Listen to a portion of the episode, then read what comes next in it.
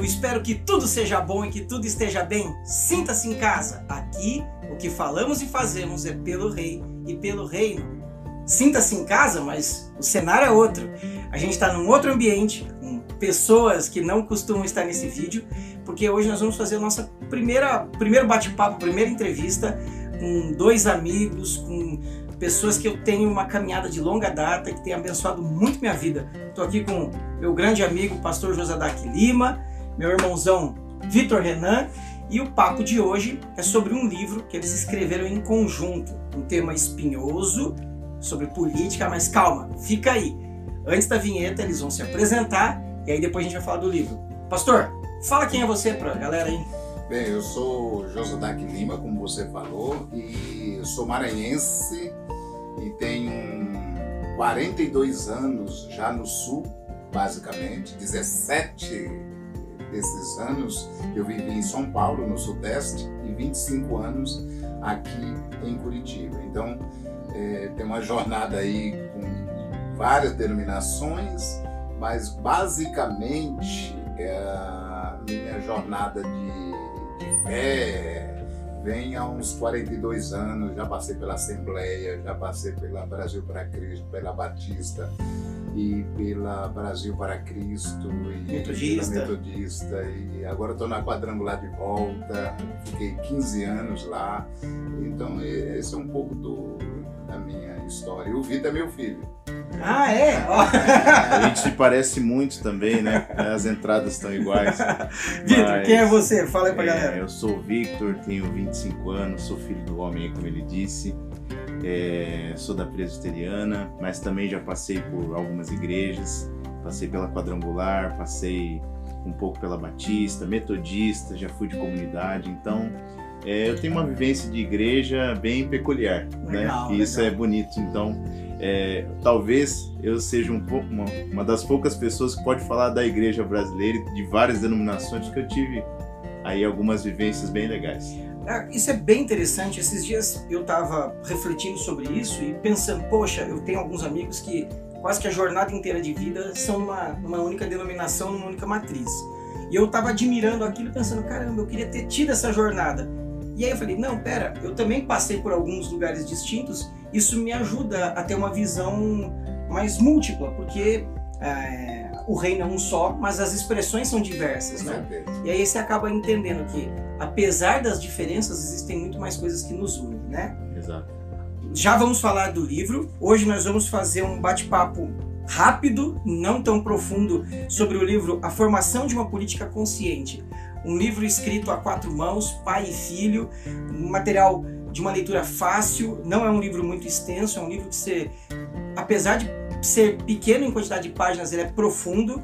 Você lê rápido, mas volta, relê, volta, relê. O meu aqui está todo pintado e colorido. E é um tema muito pertinente no momento atual. A gente está gravando esse podcast em janeiro de 2023, mas se você for ouvir em janeiro de 2033, provavelmente também vai estar atual em 43, em 53, se Jesus ainda não tiver voltado, vai estar atual.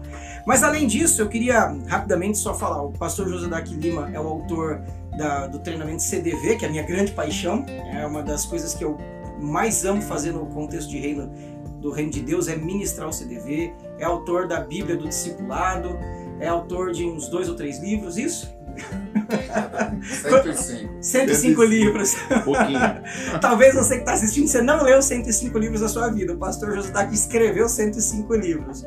E o Vitor, filho dele, está indo por um caminho muito semelhante, formado em teologia, especializado em É, gestão de projetos sociais ainda estou terminando. gestão de projetos sociais. E esse é o primeiro livro editado, mas tem mais já escrito, né? Eu acredito que a gente vai lançar mais aí. Quantos que vocês já escreveram? Acho juntos? que vai ser uns quatro, né? Olha que legal. Bom, nós vamos começar com esse papo, mas sempre aquela maravilhosa voz de trovão da vinheta com a voz do Brito. Roda a vinheta.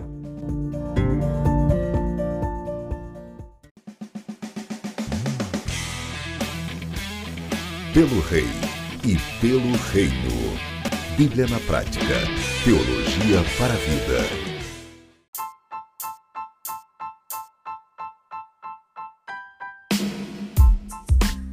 Então vamos lá. Vamos começar um pouquinho aqui. Ó. Eu tô com a pauta aqui. Eu vou fazer a primeira pergunta. Vamos lá, Josa.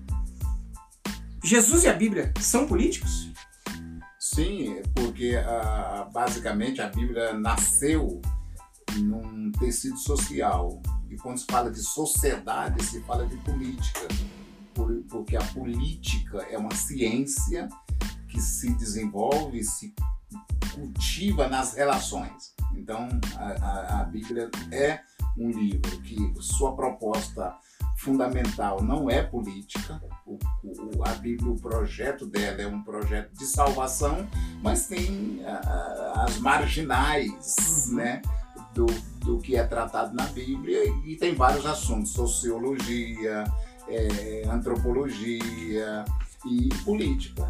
Portanto, não, a Bíblia é um livro que aborda a questão política. Jesus não poderia ser diferente. Ele nasceu num contexto eh, muito ah, ácido quanto à questão política, que era o Império Romano, e ele teve que lidar com isso. Inclusive, esse assunto vai voltar ah, na, na, na conversa, mas quando ele fala dai a César o que é de César e a Deus o que é de Deus, é uma síntese do pensamento político de Jesus. Ele estava dizendo que no espaço público da vivência humana, os dois mundos se integram, ou seja, o, o Estado, a política e a religião, a espiritualidade devem andar junto. Então Jesus é um ser político. É um ser político. Ó, pra você que tá assistindo e falou, puxa, não me interessa o assunto política, calma, fica aí. A gente não vai partidarizar, não vai falar quem tá certo, quem tá errado, quem é de, de um lado, quem é de outro, de cima, de baixo. É uma visão geral sobre política e sobre ser político. E é um assunto de extrema importância, porque eu não vou lembrar quem é o autor da frase, mas diz: aqueles que não gostam de política são governados por aqueles que gostam.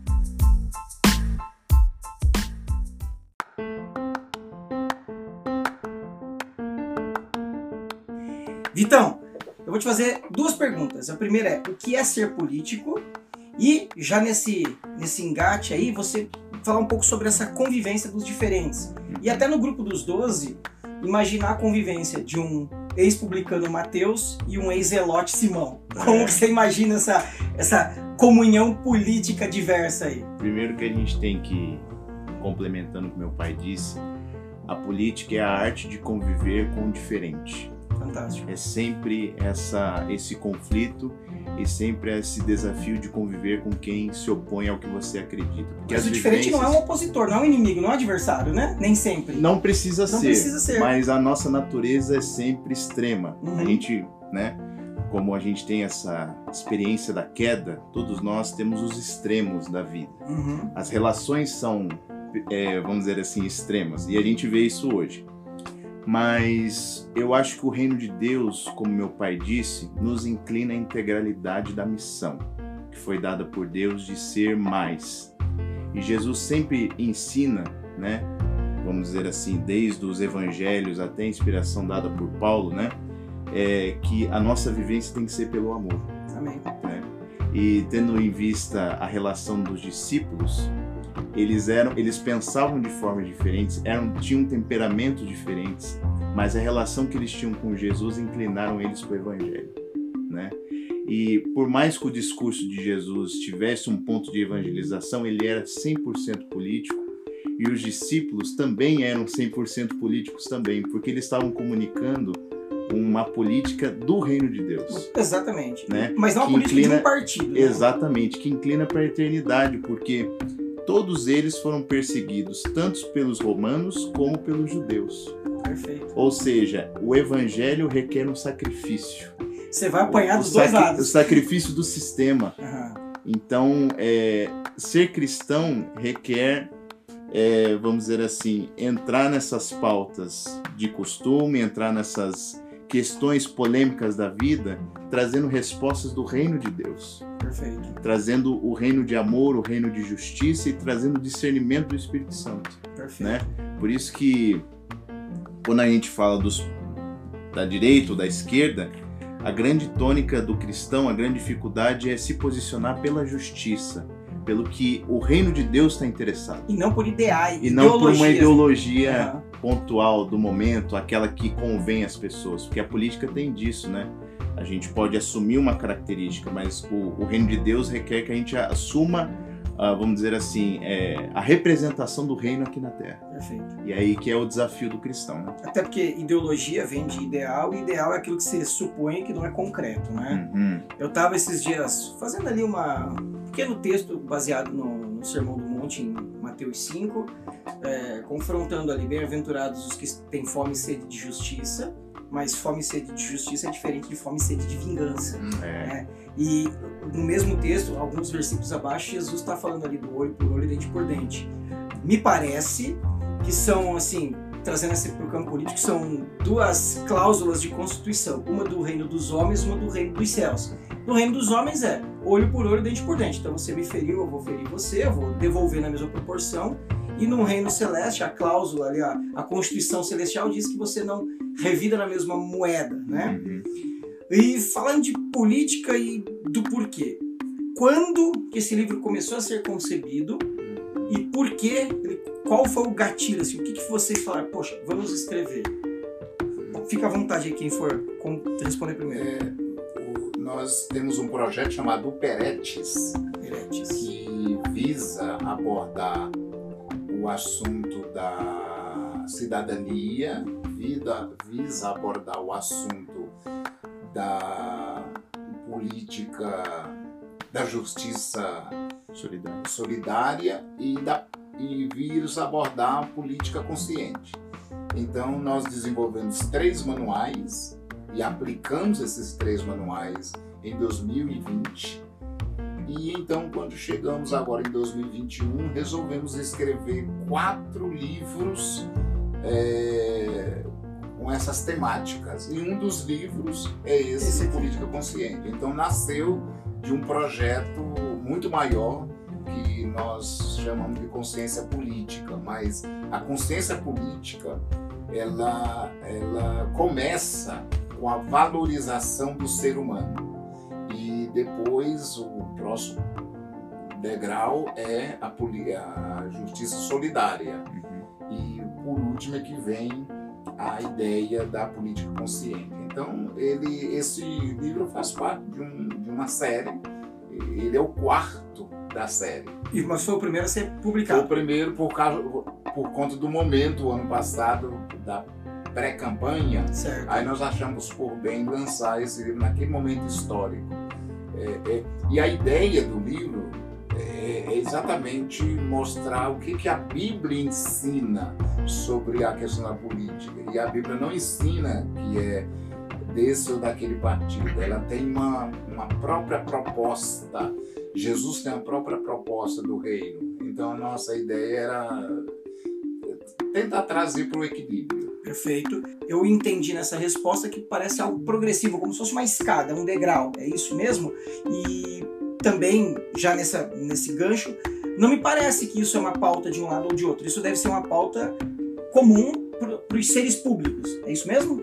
Então, a proposta do Peretz, vamos começar pelo nome, né? Ok. Peretz significa ministro, está entre as cinco expressões de serviço sinalizado no Novo Testamento, né? Em grego. É, em grego. Então, o Peretes, na prática, seria como aqueles remadores do Ben-Hur, Ah, que legal. estão lá no fundo do navio, fazendo o navio A andar. galera, né? Eles são a, a galera que está na linha de frente ali remando contra a maré para que o navio vá em direção a um a, um- a um- a algum lugar. Então, inclusive até o nosso símbolo do Peretes é um navio e Que os legal. remos ali. Então, é, o trabalho ministerial para aquele que está servindo tanto no corpo de Cristo quanto na política é um ministério Peretes, né? Então, mensagem É. de remar contra a maré. remar contra a maré. Então, dentro daquilo que você falou é, dos assuntos, né, justiça, cidadania, se eles são progressivos, na verdade, não. Eles fazem parte das características formativas sobre a política. Né? Então, mais, vamos explica falar sobre a justiça, vamos falar sobre a cidadania e vamos falar sobre a política. Tudo isso faz parte de uma coisa só. A gente quer formar uma consciência. Legal. E esse é um processo que, assim, é, o que é progressivo é o conhecimento que a gente vai ter com o público formando essa galera, aprendendo com eles e a gente também é, iniciando esse trabalho com o livro, porque isso, esse livro aqui não sei se meu pai vai complementar ou concordar comigo, é como ensinar os primeiros passos para as crianças, né? Entendi. Elas vão andando, vão aprendendo e a gente também vai se desenvolvendo na arte de ensinar. É um catecismo Né? político aqui. É, então assim, ele começa simples, tem várias, vamos dizer assim, tem vários volumes, mas a gente futuramente a gente quer formar uma cultura cristã política Uhum. que seja contextualizada, que dê respostas mais assertivas, né, dentro de um parâmetro bíblico.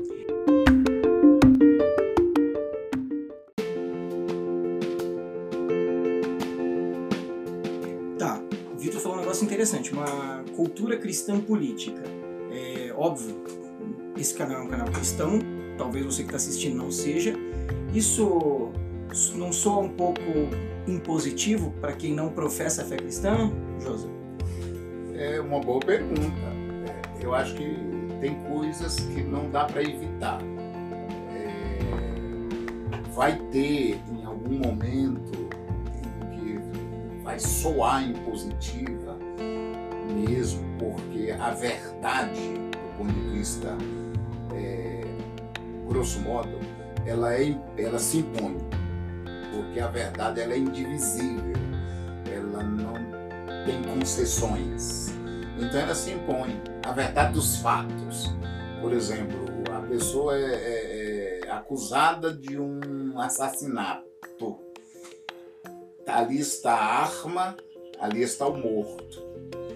E aqui está o assassino, é um fato. É uma verdade que se impõe. Uhum. Então as escrituras e as ciências eh, que têm harmonia com as escrituras, qualquer que seja, elas se impõem. Então a, a cultura cristã ela se impõe. Eh, a sua natureza é de se impor, porque ela é um fato. Uhum. Eh, isso na tradição judaica cristã, o mundo ocidental, ele todo é formatado dentro de uma cultura cristã. Então é só você sair na rua e ver o nome das ruas, ver o nome dos, dos, dos prédios, das praças. É São Pedro, é São Paulo, é, enfim, isso é uma imposição de uma cultura cristã. Só que nós precisamos tornar isso um pouco mais pragmático.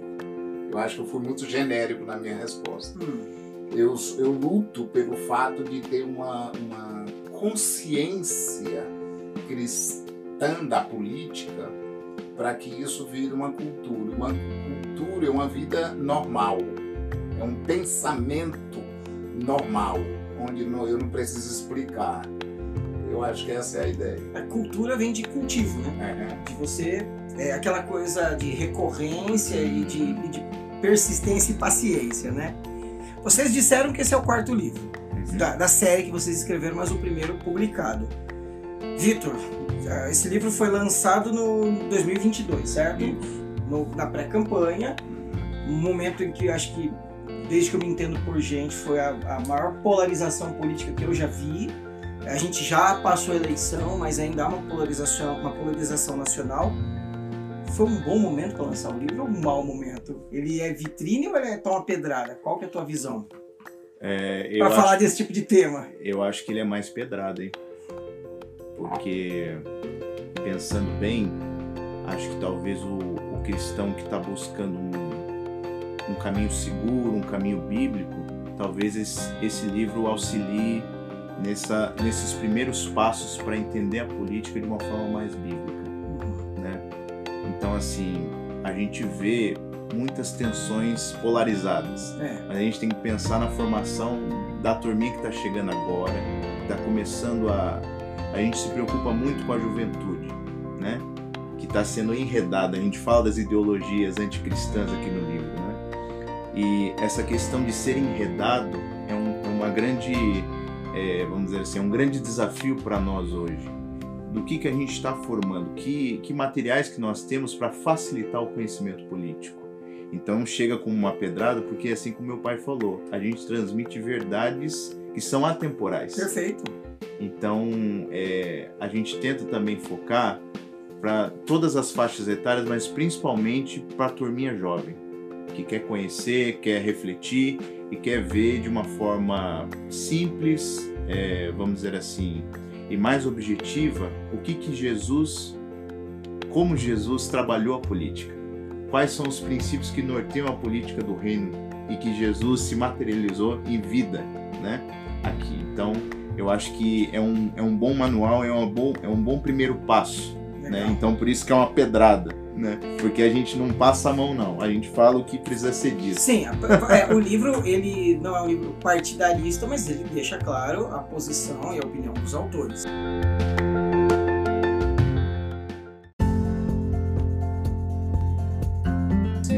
Então o Vitor falou agora sobre geração, essa, essa passagem geracional, e aqui na mesa a gente tem três gerações distintas.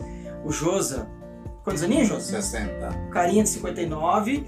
É, não, o Josa tá numa idade com. Não é avô, mas tem três filhos adultos. Tá numa estação da vida. Eu, 42 para 43, com uma filha de 12 e uma filha de 7. E o Vitor, 25, ou seja, indo para a vida de um dia casar, de ter filhos, três gerações distintas.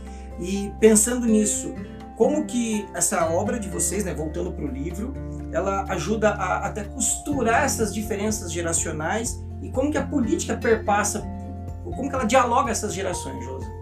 É, é, o que entra em discussão aqui, primeiramente, é a questão da essência e forma. A essência nunca muda, mas a forma se altera no tempo e no espaço. E a forma, de uma linguagem mais sociológica, tem a ver com contextualização. E a contextualização passa pela linguagem. E a linguagem são os códigos. Dá um exemplo. É, por exemplo, hoje você tem esse celular que é uma linguagem, é um ícone de comunicação. Pronto. Isso tem que ser. Essa é a forma. 30 anos atrás era uma carta, ou uma telefone, um telefonema. Exatamente. Então, o que, que uh, temos que fazer? É se adequar à linguagem, contextualizando a mensagem, sem afetar a sua essência, porque a verdade absoluta é indivisível. Ela se mantém. Eu vou dar um exemplo para fechar. Aqui eu tenho essa água e está nesse copo de vidro. Se eu pego essa água e coloco nessa xícara, a, a água não muda, mas o, o invólucro, o recipiente mudou. Então é a forma. Pode ser que há 30 anos era essa forma que eu tinha que beber água, mas agora mudou. É, você sabe que o papel aqui, o meu papel na mesa é de facilitação e às vezes é fazer as perguntas para levar a reflexão.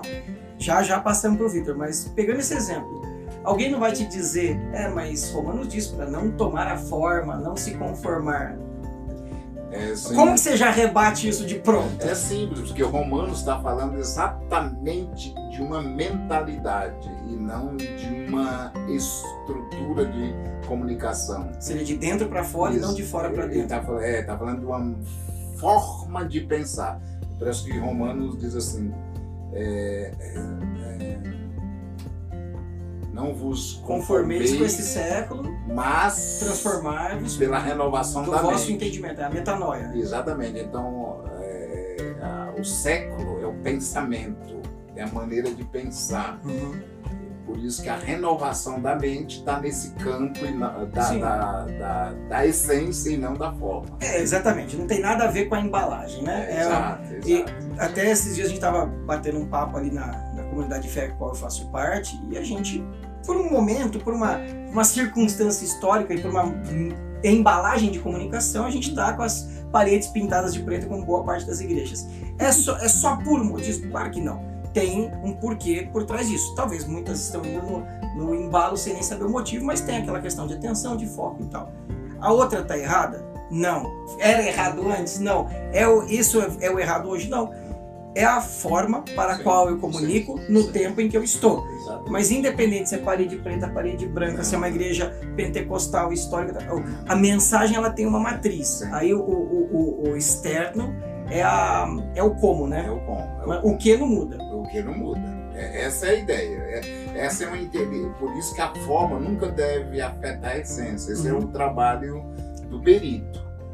Isso é um trabalho do perito. O perito, que é o educador, que eu tá estou nessa condição, eu tenho que nunca é, afetar a essência. A essência nunca ser, pode ser esgotada em nome da forma. A forma não é forma, né? Exatamente.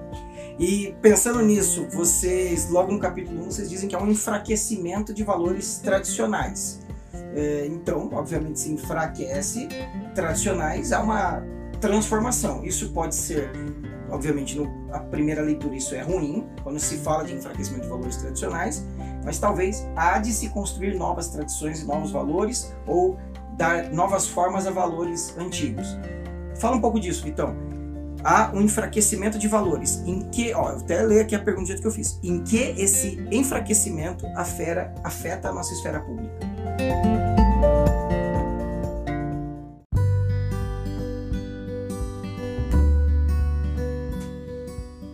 Eu acho que a base é o ressentimento, né?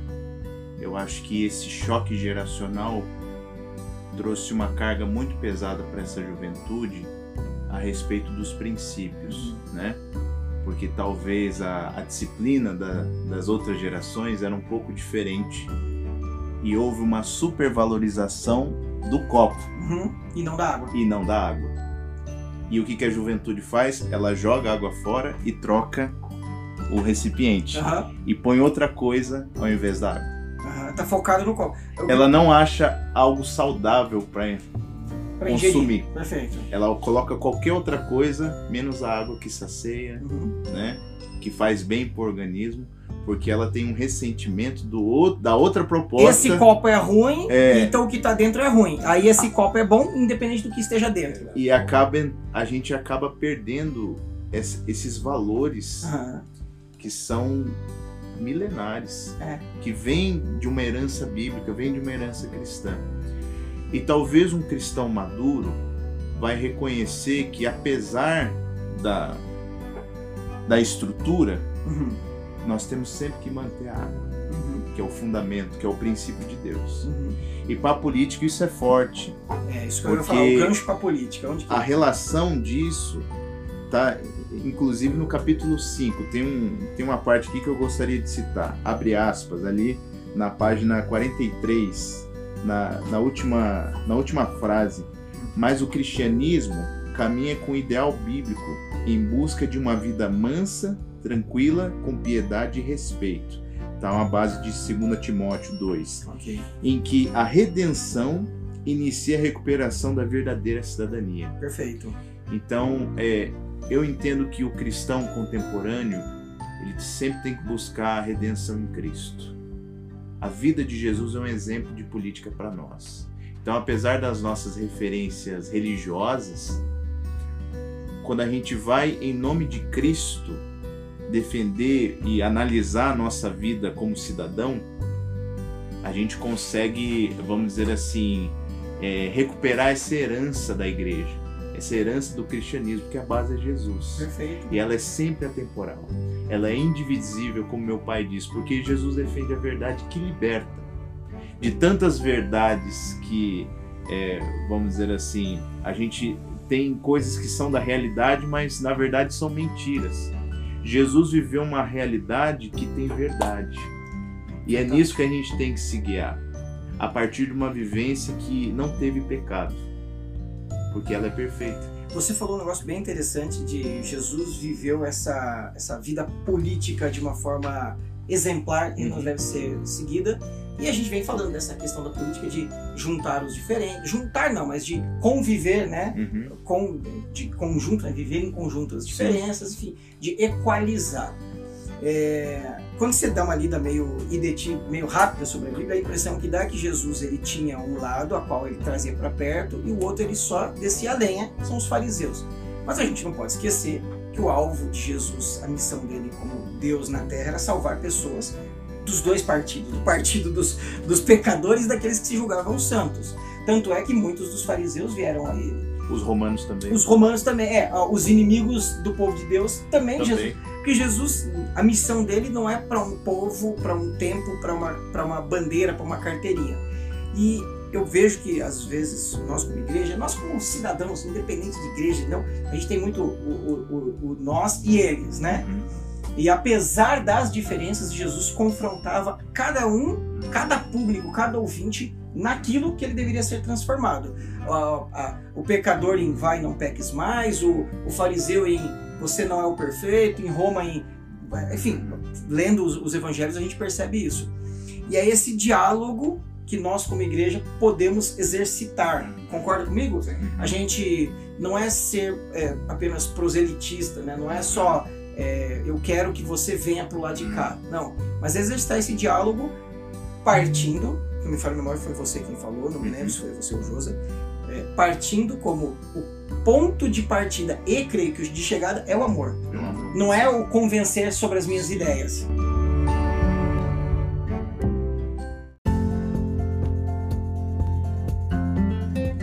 Inclusive tem um livro do Dallas Willard que fala da gentileza que cativa.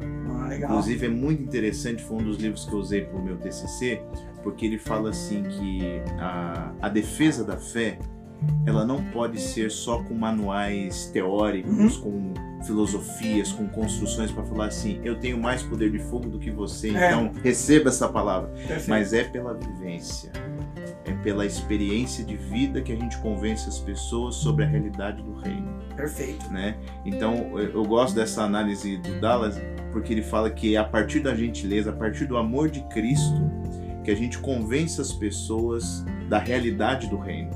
E assim é com a política, porque o caráter cristão ele reflete o reino de Deus. Uhum. Então isso não tem como negociar. É, é um caminho só. É, eu esses dias até citei, a gente estava lá no, na imersão com o José, eu citei uma, uma analogia que eu gosto de falar. Pegando ainda o exemplo do copo. A gente, em função aí de uma pandemia recém amenizada, mas ainda presente, as pessoas estão sedentas do, do transcendental, do sobrenatural. E não estou dizendo que estão querendo a nossa fé, mas eu vejo que a humanidade está mais sensível à espiritualidade. Uhum. Né? E agora também trazendo para a esfera política, para tudo. Às vezes você tem aquilo que você entende como água boa e você está vendo a pessoa tomando lama. Mas ao invés de você simplesmente apresentar a água boa dizendo, olha, eu tenho isso aqui porque vai te fazer bem por isso por aquilo, a gente quer segurar a pessoa à força e colocar na garganta dela. Sem a gentileza. Você está fazendo o bem de uma forma ruim. É. Josa, duas perguntas aqui, ó. Já que o Vitor abriu aqui no capítulo 5, eu marquei uma frase. Eu vou ler essa frase. Aqui a gente talvez não vai seguir a cronologia do livro. Uhum é, não vai dar para abordar o livro inteiro, então compra e leia. né? Capítulo 5, página 43. Primeira frase aqui do, do, do capítulo. Em uma sociedade pluralista como a nossa, afirmar que defende a democracia contra o autoritarismo tornou-se mais um slogan do que uma realidade objetiva. A pergunta não é para você. Você pode falar, obviamente, disso. Mas será que a gente não vive também um momento não só de autoritarismo, mas de autoritarismos? Cada gueto tem o seu autoritarismo particular, o autoritarismo para chamar de seu. E onde que isso tem a ver? Como que a gente, é, digamos, derruba muros e constrói pontes para viver essa consciência política conforme a, a, o título do livro, a formação de uma, de uma política consciente onde menos muros e mais pontes são construídas.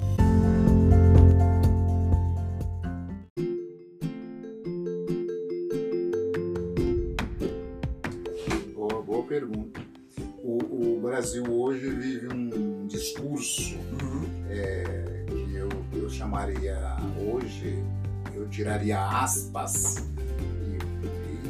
que antigamente eu usava como aspa, com aspas, mas hoje eu tiro, que é um discurso falacioso em nome da democracia.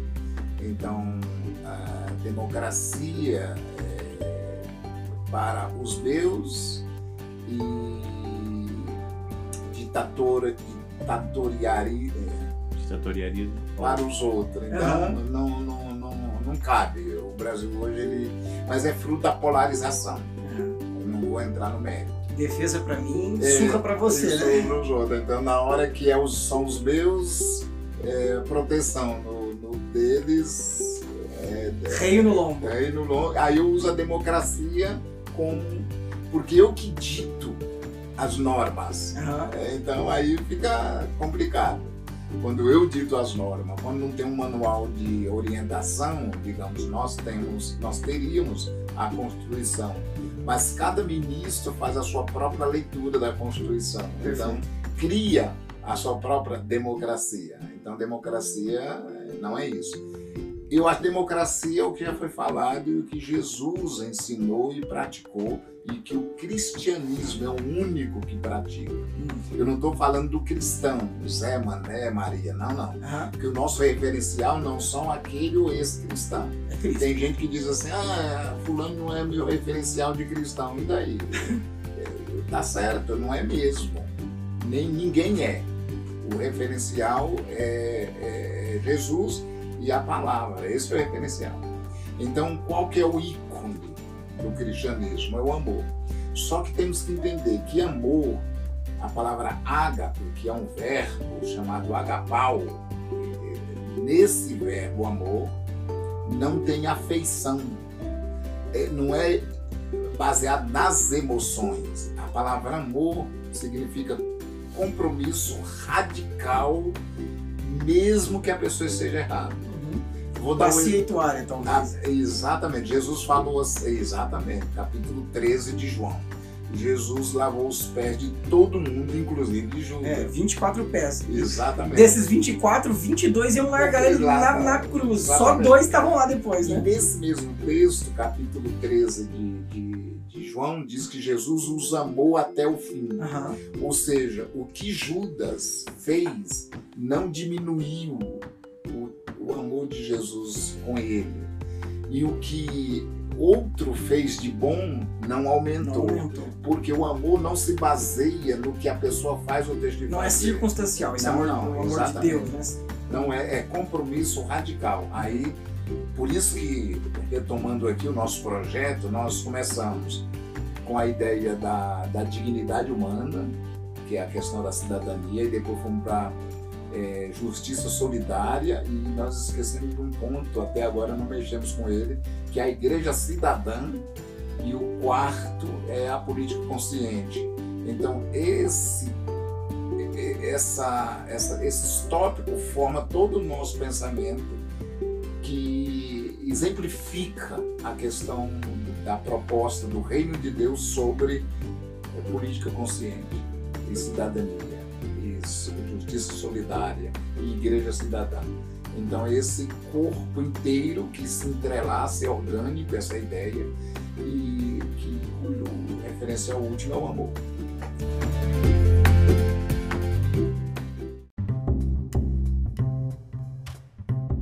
E vamos lá, e como que o seu anônimo e a dona desconhecida, o, o cidadão comum ali, o, o que não tem a, não exerce a influência nas esferas públicas, vive de forma tanto receptiva, mas vive de forma proativa essa política do reino, do rei, como que ele põe isso na prática? Ah, é bem complicado. É compli- E essa é uma discussão que eu e o Vitor estamos, estamos tendo para a gente elaborar conteúdos para chegar lá na base da igreja local, lá na periferia, lá nas igrejas pequenas, chegando com o mínimo de informação e de formação. Mas essa conversa é muito complexa e difícil de fazer a- a- a- a Uma progressão. é, a formação chega lá de uma maneira integral. Uhum. Vai chegar fragmentado, vamos fazer o que pode.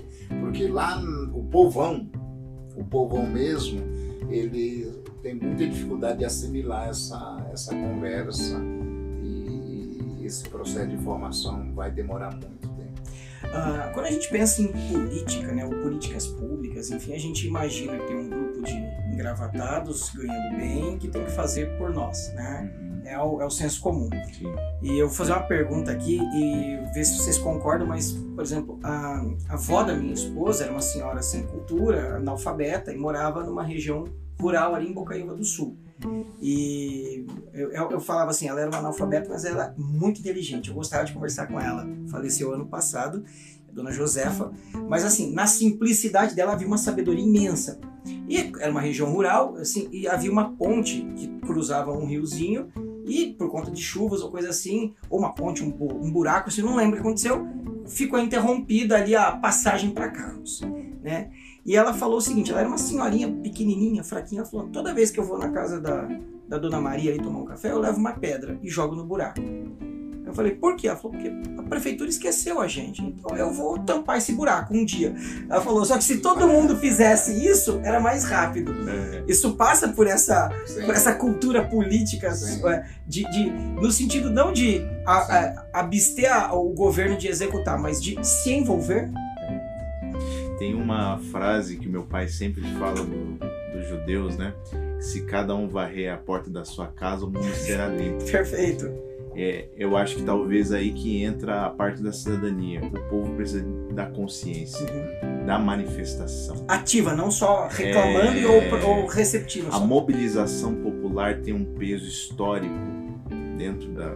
Né, a gente vê no mundo ocidental que é, a, a proporção é, é, é, profunda. Mas quando você fala em mobilização, nos dias de hoje, quando a gente grava esse podcast, a gente pensa em, em apenas em protesto. Em protesto. A mobilização pode ser uma mobilização de prevenção ou de correção, sim, como exato. esse caso da, da pedrinha na, na, sim, na, ponte. Sim, sim, sim. É, mas eu digo assim, quando os fóruns estão aí, né? Uhum. Quando tem assuntos relacionados a diversos pontos, a estruturação da cidade, uhum. reforma tal se a igreja se mobiliza com uma turma com, uhum. sobre esses assuntos que estão em questão, que são necessidade, já faz uma grande diferença. Perfeito. Tem uma frase muito legal do Martin Luther King que ele diz assim: é, a igreja não tem que se associar de forma, vamos dizer assim, interesseira com a política. Ela deve ser a consciência da política, deve Perfeito. ser a consciência do Estado. Uhum. Ela não está ali para ganhar não pode com aquilo, ganhar mas com tá aquilo, servir, mas né? para servir e gerar uma consciência. Perfeito.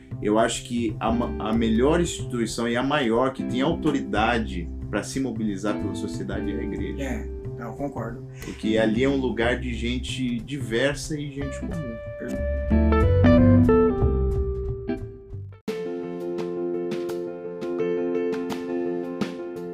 Né? Tem uma, eu tenho uma figurinha que eu peguei, achei na internet, eu uso nos treinamentos que eu dou.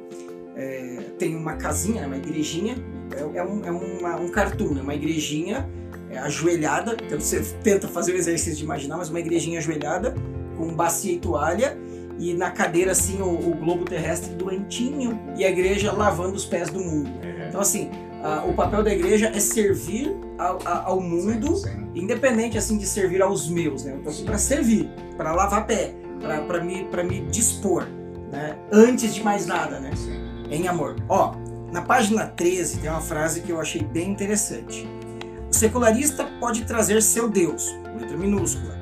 Eu não posso trazer o meu, porque o dele começa com letra maiúscula e não fui eu quem inventei. Essa frase ela é atribuída, é uma frase de Jonathan Lehman, uma frase sensacional. Não sei se é assim que pronuncia o nome dele. Um, e na página 14, é, o livro diz que não há nada mais político do que excluir Deus da política. Me fala um pouquinho, Josa, sobre isso, porque se de um lado você diz que não é, o secularista traz um Deus de letra minúscula e você não pode ir com o seu, mas também há política em excluir o Deus da política. Isso é, é paradoxo ou eles caminham juntos? Como não, é caminham junto, caminham junto. Essa é a proposta progressista do mundo, que não é de hoje. Isso uhum. vem com o iluminismo desde a época da, da reforma para cá, né? O, ou antes da reforma. Uhum. É, qual que é a ideia do iluminismo? É que a mente é, é suficientemente iluminada para orientar e que eu não preciso de uma revelação, Perfeito. que a mente é suficiente. Isso, essa é a ideia central do iluminismo. Ok. O secularismo é mais uma expressão é, progressista do iluminismo, é mais uma, uma construção nova. E traz os seus deuses porque traz os- a, a sua, suas cosmovisões. E essas cosmovisões não têm outro interesse a não ser destronar o Deus com letra maiúscula. Porque todo o enredo do processo histórico que já vem há século não é nada mais, não é nada menos do que é, diminuir ou esgotar a- o pensamento da, da tradição judaica cristã que trabalha com valores absolutos. É relativizar esses, essas questões e implementar um novo modo de pensar. Por isso que daí é que o, progressista, segundo, segundo o Lema coloca, ele quer excluir Deus da política, porque não dá. É, é um elefante na sala de cristal. Sim. Então não dá para conversar sobre a vida colocando Deus na conversa, porque ele, ele vem com a verdade absoluta, vem com questões fechadas. Então não dá. Então vamos tirar ele. E esta é uma ação política. Porque eu tiro Deus da conversa e a gente fica livre para relativizar tudo e viver as nossas patologias e as nossas doenças cada geração vai ter. Vem o Freud com a, a sua tese, vem o Nietzsche com a sua, e assim por diante. Cada época tem um novo que vai aparecendo e a gente vai se, se lambuzando na vida, mas deixa Deus fora dessa conversa, porque ele vem e lança luz sobre as nossas miserabilidades e ele então nos enquadra com a sua palavra e a sua verdade, e isso não faz bem pra gente. Você usou uma expressão interessante de diluir, né? Às vezes a gente pensa que a oposição ela é só o embate direto. É, o embate direto ele é muito facilmente mapeado e com contra-argumentos, né? Então, eu, eu faço uma crítica ou uma afronta física a você, um soco, devolve um soco. E essa diluição, às vezes, ela é mais sutil e estratégica, né? Há uns, uns anos atrás eu escrevi um texto chamado Deus, Jesus não é um bom homem. Aí É para provocar, né? Ou Jesus não era um bom mestre, alguma coisa assim. Por que que eu qual que é a tese do texto? Porque há uma perseguição política no nosso país, ou em alguns países, que é ideológica. Ela não é tal qual em países que é proibido pregar o evangelho, pelo contrário, aqui é permitido, mas está tão permitido, está tão diluído que fala assim: não, Jesus é mais uma opção. Boa, tão boa quanto Uhum. A, B e C. Então, em vez de combater, eu diluo. Uhum. É, eu trago, eu, eu, eu, eu, não, eu não confronto, eu trago para um patamar mais baixo. É, e Vitor, como que aqui vocês dizem no capítulo 3 que a obediência ao Estado ela é generosa, mas não é cega? E aí eu já vou fazer uma pergunta, você vai falar de dois capítulos aqui. E nos capítulos 4 e 5 falam de honra e, sujei honra e sujeição. Gostei muito da maneira como vocês aplicaram isso. Vamos lá.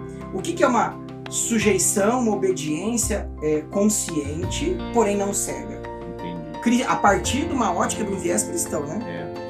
É, é porque nós honramos e nos sujeitamos à autoridade pela autoridade de Deus, Perfeito. porque Ele é Senhor dos Senhores e Rei dos Reis. Então, dentro desse princípio, por amor a Deus, por amor a Cristo, nós sujeitamos às autoridades, porque todas as autoridades foram constituídas por Deus. Uhum.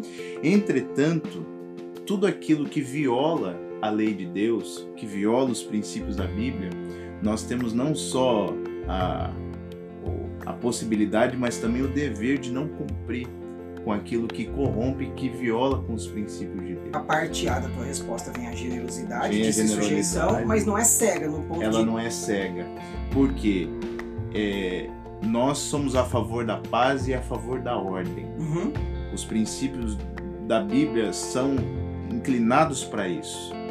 Quem é a favor da anarquia e da desordem não se compactua com o reino de Deus, não se compactua com os princípios da Bíblia. Perfeito. Por isso que o cristão progressista e anarquista, ele entra em lógicas chocantes. Aham. Porque não o, o cristão ele não pode ser revolucionário e ser cristão, Uhum. porque não combina. Ele tem que cumprir com um mandato, com uma ordem. E tem que entender o seu papel na sociedade. Há uma ética do É. reino já no Sermão Se do eu Monte, sou um né? cidadão brasileiro cristão, eu vou ser o melhor cidadão brasileiro Perfeito. cristão. Eu vou pagar os meus impostos, eu vou participar de tudo aquilo como cidadão que está dentro da sociedade. Não, pausa, pausa, pausa. Opa, opa. Pagar impostos, cumprir as leis. Eu tô olhando pra câmera. Pagar as multas, respeitar as leis, ainda que você não concorde, mas assim, é lei, sem jeitinho, sem, sem malandragem. Vamos. Ah. Pronto, desculpa a interrupção, mas é que é importante frisar isso.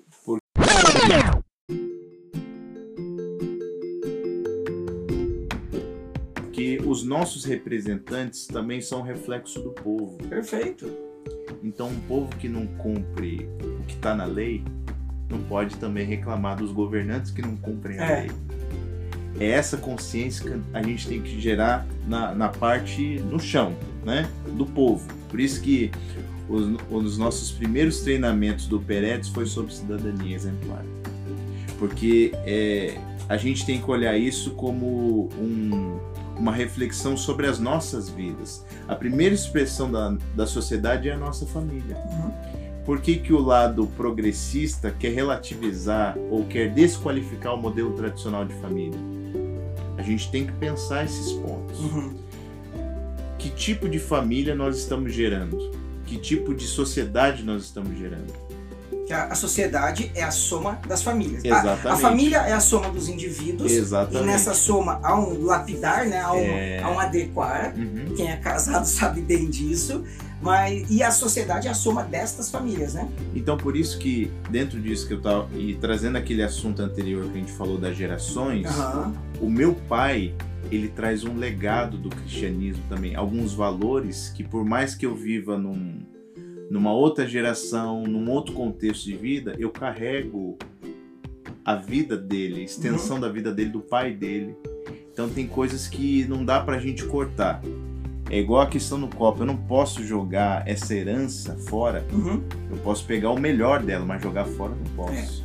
Faz É. gente- parte da vida. A gente tem essa. Muitas vezes tem, essa- tem essa visão de que há um novo momento, há um novo tempo e o que, o que é velho ficou para trás, enfim, né? Nesse exemplo que o Vitor falou do pai e do filho, né? Mas a Bíblia, ela é uma. A história bíblica, ela passa pela, pela, pela linha geracional, né? Uhum. quando o judeu cita ah, de onde ele vem, ele fala: Eu sou servo do Deus de Abraão, de Isaac de Jacó. É. Ou seja, ele traz uma bagagem cultural, uma bagagem é, étnica, uma bagagem é, hereditária, vamos dizer assim, né? Porque as famílias têm as suas culturas Sim. e nós que professamos a fé em Cristo, a gente tem a cultura do reino Uhum. e essa cultura ela tem uma tradição, ela tem âncoras, tem alicer, âncoras não no sentido de, de frear, mas de Uhum. segurar, né? E aí que talvez a gente vai entrar em uma grande, vamos dizer assim, oposição ao sistema no momento em que ele disser dizer que as nossas crenças são contra a lei. É, Aí a gente Aí vai a gente entrar, se- aí o cristão autêntico vai entrar em conflito, vai falar, ó, pode me prender, uhum, que eu não vou abrir mão. perfeito. É, esse- a gente tava, tava conversando esses dias com uma pessoa, né? E tava falando sobre lá os exemplos de Mesaque, Sadraque, Abednego, Daniel. né, e eu, logo no início da minha fé, fazer uma confissão aqui, eu li esse texto e falava assim: poxa, eles tinham que se dobrar diante de uma estátua. E no coração deles, o coração estava em pé, firme. Por que que para evitar se colocar em perigo eles não se prostravam, mas prostrados falavam assim: "Não, Deus, eu tô aqui prostradinho", mas é, porque há uma postura que tem que ser externalizada de convicção também. É, é, não estou dizendo da violência ou da beligerância, mas há uma postura que tem que ser de- é, apresentada e firmada. E quando você fala de, de família ou de valores tradicionais, obviamente há um, há um respeito, há um diálogo, mas os nossos valores eles têm que ser tal qual Mesaque, Sadraque e Abednego, eles não atacaram quem se prostrou, mas falaram, nós vamos- vamos ficar de pé, ainda que haja um risco e um custo para as nossas vidas. Sim. Josa, o Vitor citou um, um texto aqui, um versículo, e que ele muitas vezes é mal interpretado. Não tem que você citou mal, mas fala um pouquinho sobre toda autoridade é constituída por Deus. Porque a pessoa lê, ouve isso e fala, então o fulaninho A, o fulaninho B, o CPF 000 tal, foi Deus que pôs ali. Fala um pouco sobre o que significa isso, autoridade ser constituída por Deus. Ele está falando do, do, fulano específico ali, ou está falando do, do, conceito do cargo, da autoridade, da posição? Fala um pouco para o público. Esse, esse capítulo é baseado em Romanos 13. Uhum. Me parece que esse também, ou é o próximo, é, tem um olhar em 1 Pedro, é, capítulo 2 é, os dois textos foram é, desenvolvidos hum, ali na década de 60, para antes de chegar ao ano 70, uhum. onde o imperador, especialmente no final, era Nero. Que Nero é tido como um dos piores. É. Domiciano depois vem ali no, no ano 90, que era foi que prendeu João na ilha de Patmos, ele era muito duro, muito radical. Mas Nero é, é, é, o perseguidor exemplar dos cristãos. E esse texto foi escrito nesse arcabouço histórico, nesse momento histórico. O que, o que está em jogo, inclusive 1 Pedro 2, parece que 13 ou é 15, vai dizer honra ao rei. Uhum. Então, não é honra ao rei, ao Nero, é honra a posição que ele ocupa. A figura de, de liderança, de Exatamente. autoridade, de governo. Né? Então Deus instituiu a autoridade como princípio, não a pessoa. Cada deputado, não, cada senador, não, cada nada vereador. A ver, nada a ver. Mas, nada mas há uma estrutura de governo para comando, né? Exatamente. O, o Brasil pode mergulhar num relativismo absurdo, numa pensamento anticristão absurdo e eleger todo o Congresso anticristão. Uhum. Isso não tem nada a ver com Deus. Deus não está nesse negócio. Uhum. Ele instituiu a autoridade, o princípio da autoridade. O assunto de Romanos 13 não tem nada a ver com Nero e não tem nada a ver a priori com a autoridade. Tem a ver com o cristão o assunto ali é o cristão diante do princípio da autoridade. Fala mais. O, o Nero se relativiza, porque o Nero nasce, cresce e morre. A vida é assim. Uhum. Então, o, a, o, aquela pessoa que ocupa os, a posição de autoridade né, hoje, ele vai desaparecer. A autoridade fica. Esse é o princípio que, que que foi colocado por Deus. E qualquer posição em rebeldia a essa autoridade é feitiçaria. Uhum. Porque é rebeldia é, e é comparado a feitiçaria. Exatamente. E é anticristão. Eu, eu não gosto da ideia do, do, cristão com aquela faixa fora Bolsonaro ou fora Lula.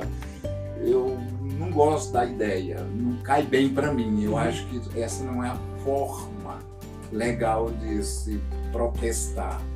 Enfim, não vou entrar no meio. Mas o conceito fundamental de Coríntios, de Romanos 13 e de 1 Pedro 2 está no cristão diante da autoridade que Deus constituiu. O Nero, ou seja lá quem for, se relativiza. Isso é o, é o, é o, é o menos importante traduzindo assim, de uma forma bem objetiva, quando fala que a autoridade é constituída por Deus, está falando da estrutura de governo, das leis, das regras, da, da, da, ordem social e não do de cada pessoinha que ocupa por determinado período aquele, aquela função. Já que você falou de Romanos 13, vamos ir para Romanos 13, capítulo 4 do livro, para a gente caminhar para o fim desse bate-papo. Gente, mais uma vez, bom, vamos lá, antes de eu fazer a pergunta, aonde compram os livros? Esse livro. É, eu acho que hoje é, ele está centralizado em nós, uhum. com, com, a gente, mas pode ser adquirido na editora Aleluia. Editora Aleluia. É, a editora Aleluia, se você colocar lá o, no, Google, você vai conseguir acessar. Tá. Editora Aleluia, então caso você que é pastor de igreja, líder na tua igreja, quer formar ali uma classe de política é, na tua igreja. Inclusive, eu vou levar um exemplar para dar para um amigo meu, uh, André Rummel. teu tá aqui, eu vou levar hoje para você. Eu vou dar um para ele.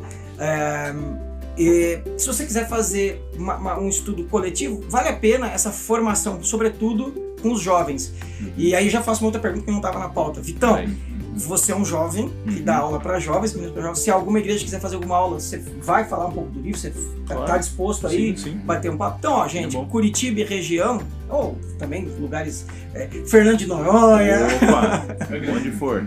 para onde for, ele vai dar aula. E se a pessoa quiser adquirir um exemplar para si, aquele leitor é, que, que, não vai fazer grupo, ele entra lá no teu Instagram, no Instagram do Vitor, chama ou entra lá no meu ali e me pergunta, eu faço uma ponte com vocês, como é que é? Pode ser. Pode ser uma Pode ponte ser. aí. Legal. mais fácil. Gente, vale a pena ler, ler é muito bom, sempre é bom e exercita o cérebro e exercita a tua... Você alimenta o cérebro e desce para as mãos para você pôr na prática, né? Romanos 13, capítulo 4, vocês falam Romanos 3, o, o, livro fala assim, não da utilidade do Estado, mas da responsabilidade do Estado e da, enfim, do cristão diante do Estado. Isso é o cerne do ser cristão quanto às suas motivações? Sim. Porque no momento em que é, é igual aquela frase do Martin Luther King, né? É, a igreja, o corpo de Cristo, o cristão assumindo o papel de consciência o Estado, como nós vemos hoje, ele é laico, ele não é laicista, uhum. ele não é contra o cristianismo, mas ele também é, ele não pode permitir que só uma perspectiva domine Perfeito. A, a, o Estado democrático de direito. Até porque, só um parênteses, uhum. a, quem defende Estado laico são cristãos. Sim. Por, por incrível Exatamente. que você, você que não professa nenhuma fé, fala, ah, o cristão quer enfiar a goela abaixo do cristianismo. Não se você estudar a história, quem defende a, a um Estado laico é o cristianismo. Se você vê países onde a religião ela é vinculada ao Estado, é onde há autoritarismo, ditadura, morte. Você não pode falar. Você aqui no Brasil pode dizer, não gosto de Cristo, odeio a igreja, você tem essa liberdade. Estados que não são laicos é onde você não tem liberdade de expressão. Exato. Por favor, continue, desculpa te interromper. Então, assim, é, só para concluir, o modelo que nós temos de Estado, ele sempre tem que.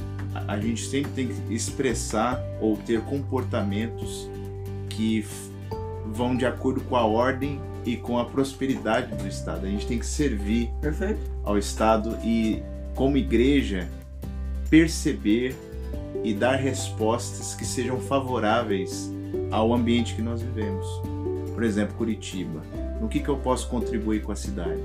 Com o que, que eu posso é, fazer parte dentro das minhas faculdades, dentro do meu potencial, dentro da minha vocação, para que essa cidade seja mais justa, seja mais próspera e seja mais, vamos dizer assim, relevante, uhum. né, dentro da, do que é possível fazer. Então essa é a visão de como igreja, como ser cristão a gente tem que ter para o estado, para o bem-estar do nosso povo, né? Eu é, acho interessante uma visão que inclusive está na Declaração de Independência dos Estados Unidos, né? Que eles dizem assim: quando uma série de usurpações e é, absolutismo florescem, é dever do povo, é a responsabilidade intervir e buscar soluções para o futuro. Eu estou trazendo uma síntese, Sim, mas a, a mensagem é profunda. Eu acho que isso vai para todo cristão. Essa é uma mensagem muito cristã. A gente tem a responsabilidade de se opor à injustiça, toda, tudo que tem ao nosso alcance para fazer, a gente tem que fazer. Uhum. É a nossa responsabilidade como cristão apresentar a perspectiva do reino. Não ser, ah, eu, eu não posso fazer nada, a gente pode fazer alguma coisa. Sempre dá para fazer mais. Com certeza. E é importante também como cristão, a gente buscar a nossa vocação. Porque não adianta a gente servir para uma coisa vazia. Por que, que eu fui chamado? O que, que Deus tem para mim? Vocação que, expre... é que te leva a agir, né? Que expressão da missão eu posso ser para a sociedade? A gente sempre caracteriza, né? Um missionário vai para a África, vai para a Índia. Não. A missão está aqui. É. A missão está no Brasil. A missão está em Curitiba. A gente pode ser relevante dentro da esfera da qual a gente vive, a gente é, aproveita, a gente também tem a possibilidade de ter a Bíblia inteira, a gente tem uma, uma imensa possibilidade de professar nossa fé e a gente como brasileiro tem que abraçar isso e abraçar com responsabilidade. Demanda tem, a gente pode ser resposta. É, porque tem até uma música, né? A gente espera do mundo, o mundo espera É, de nós também. É, Lenine. É, Lenine diz isso, mas enfim, por mais que seja secular, é uma verdade, porque o cristão tem que expressar e tem que pôr a, a cara para fora, não pode ser só dentro das quatro paredes da igreja, porque ser igreja é ser integral. A gente tem que acabar com o dualismo. Perfeito. Até um uma, um esclarecimento aqui. Em todo esse momento, agora, a única vez que o Vitor falou de sair da igreja, ou, né, que ele falou da instituição, predinho, templo, até agora, toda hora que a gente fala de ser igreja, tá falando de, da, da expressão independente da bandeira, da matriz, enfim, de qual denominação que, é, que você é. Para quem não, não é de igreja nenhuma, a gente tá falando da soma dos cristãos atuantes na sociedade e não de uma instituição que vai se apoderar ou se arvorar do Estado. Partindo para o fim, última perguntinha aqui para o Josa. É, antes eu quero ler uma frase aqui que está na página 36 do livro. Eu tenho o hábito de pegar os livros, né? E quanto maiores eles são, piores fica para mim. E fazer ali o top 10 das frases que mais me marcaram, né? É, para depois tentar fazer, tipo, Sim. a suma do livro, né? Sim. E aqui tá muito legal, não precisa nem comentar muito, porque é, eu acho que deve ser um dever de todo cristão. Página 36, o terceiro, terceiro parágrafo, a segunda frase. Ou seja, se formos capazes de orar pelos nossos adversários, seremos também capazes de respeitar um, irmão que posta um pensamento que nos provoca indignação e não o desconsiderar. Enfim, o que está querendo dizer que nesse contexto político tão polarizado, às vezes a gente está quebrando relações. Né? E aqui esse texto está dizendo: ore por aqueles que te perseguem, tá? Que Jesus já ensinou, né? Ore por aqueles que te perseguem. E eu posso ter uma postura, uma ideia, uma- um pensamento e ser diferente do Josa, e nem por isso a gente precisa ser inimigo. Eu posso orar por ele, ele vai orar por mim, porque isso é o corpo de Cristo. Inclusive por aqueles que não são os cristãos, que estão em outras posições, né? Você, independente de quem você vota ou quem você deixa de votar, depois de eleito, o meu, o meu desejo é que a pessoa faça um governo brilhante para que todos ganhem. Josa, partindo para o fim, ah, na página 41 há um imperativo para ser obediente, mesmo sabendo que as leis não são justas. E é de fato não vão ser porque são leis humanas, a gente é caído, né? a queda nos deformou. É, o livro fala sobre quebrar a lei, enfim, como o Victor falou, sobre a, essa questão da quando a lei vai contra princípios de Deus. Conduzindo aqui para um, uma finaleira, como que o cristão deve se, se posicionar nessa questão de ser obediente, mesmo diante de desse mundo caído, distorcido, injusto? Como que nós seremos sal e luz?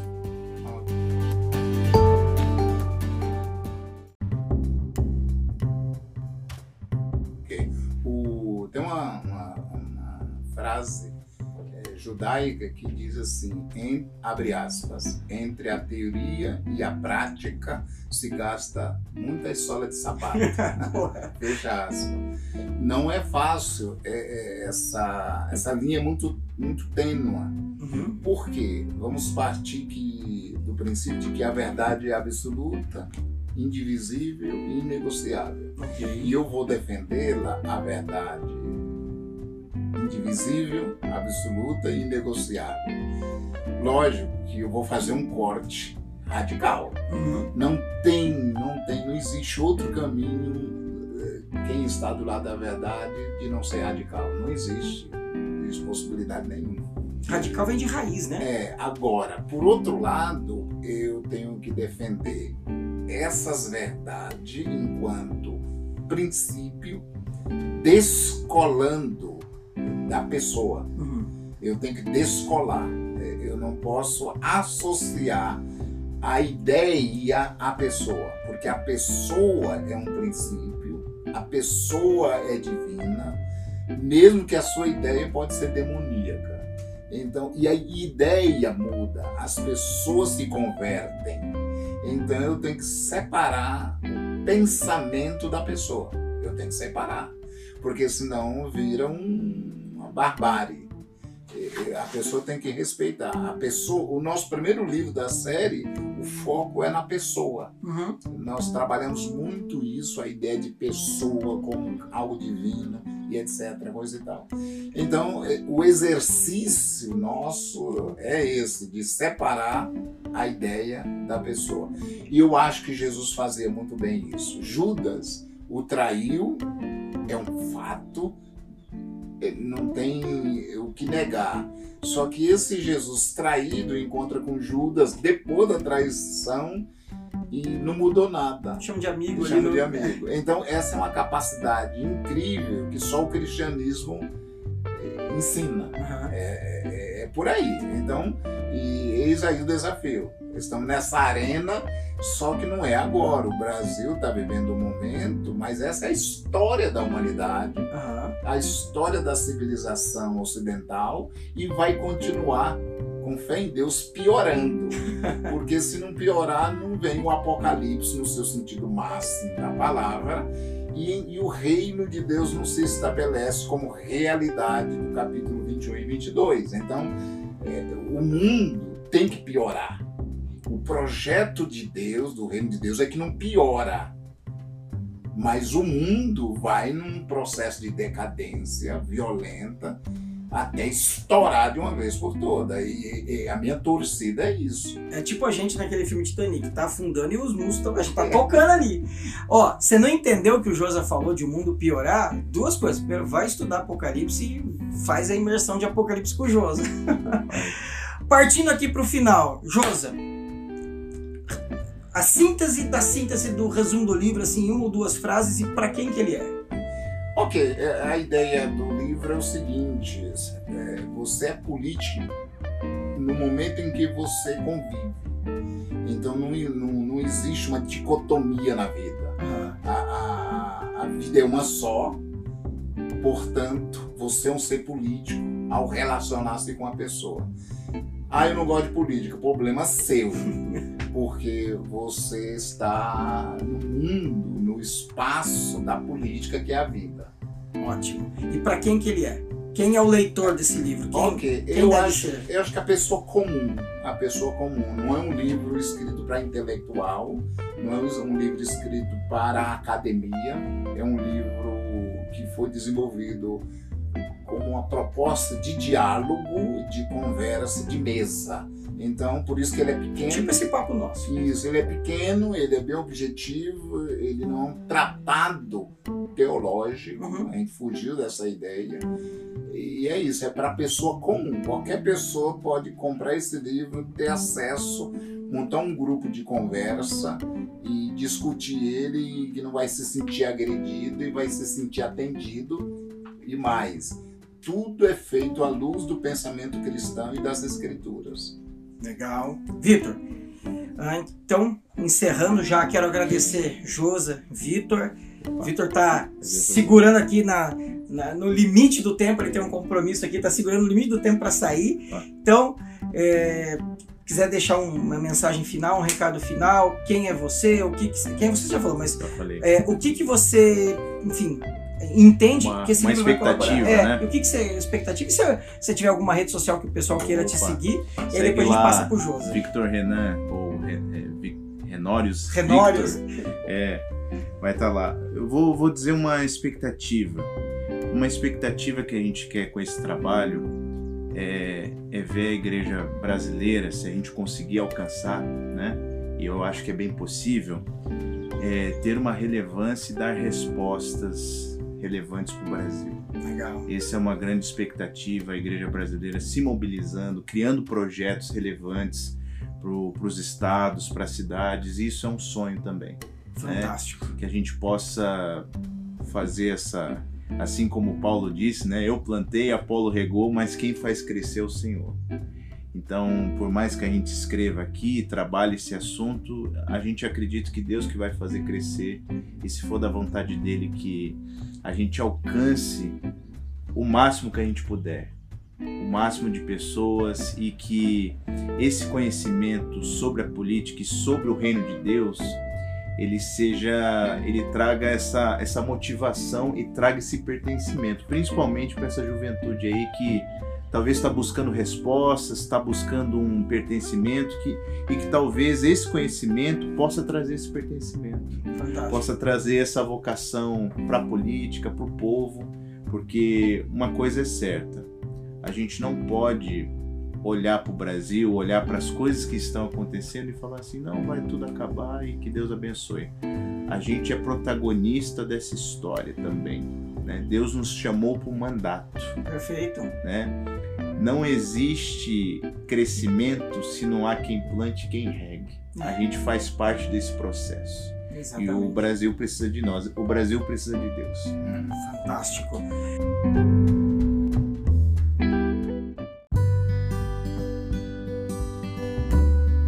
Josa, além das suas considerações finais, se você quiser falar um pouco do teu trabalho, uh, dos cursos, se alguém quiser chamar você para uma imersão, para um treinamento, enfim, teu, teu jabá final aí e as considerações finais e as expectativas e a gente partir para o fim.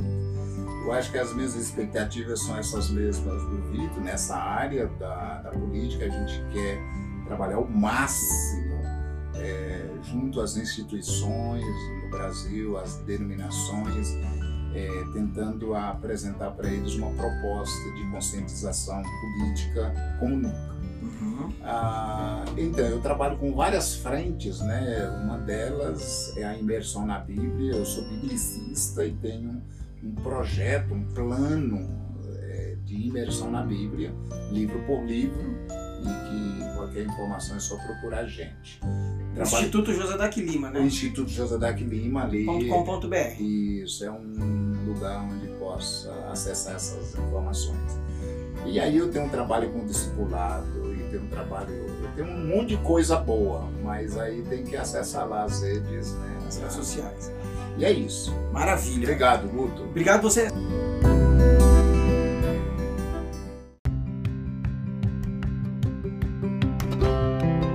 Gente, então, Vitão, obrigado. Uma honra. Josa, é uns amigos de longa data. A nossa caminhada junto aí tem 20, mais de 20 anos.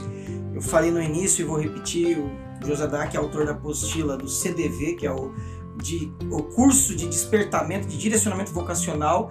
E eu já falei em alguns contextos de igreja que se eu tivesse que escolher um único tema para falar o resto da minha vida no contexto de igreja seria dons, talentos e serviço. É o que eu amo, sou apaixonado pelo CDV. Então, se você quer fazer entender aí dons e talentos, ou procura ele, ou fala comigo, eu sou um da, Uhum. da- do- do- dos peãozinhos que ele deu carinho que posso ajudar, né? Com certeza.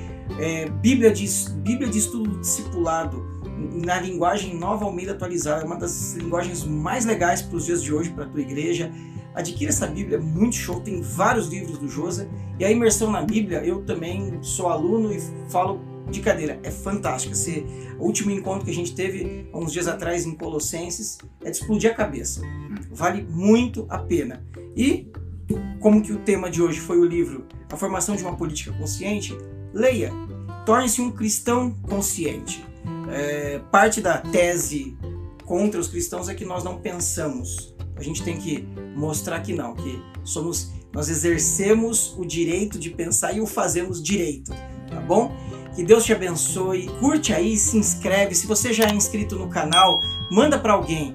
E segue a gente, ó, Instagram pelo Rei e pelo Reino, no Spotify Guto Parisi, no YouTube Guto Parisi. Acompanhe os nossos trabalhos, outras reflexões.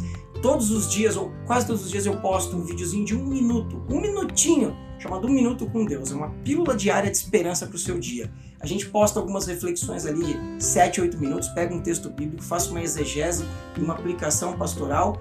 E esse é o nosso primeiro episódio de bate-papo de entrevista. Estou muito feliz. Que honra, então, De- fazer primeiro. Honra Ah, é minha.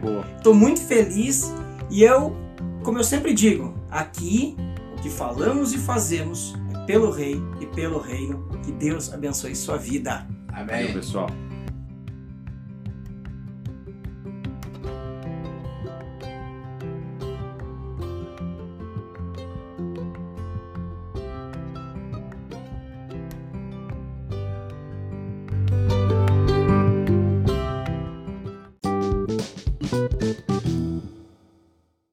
Oh, thank you.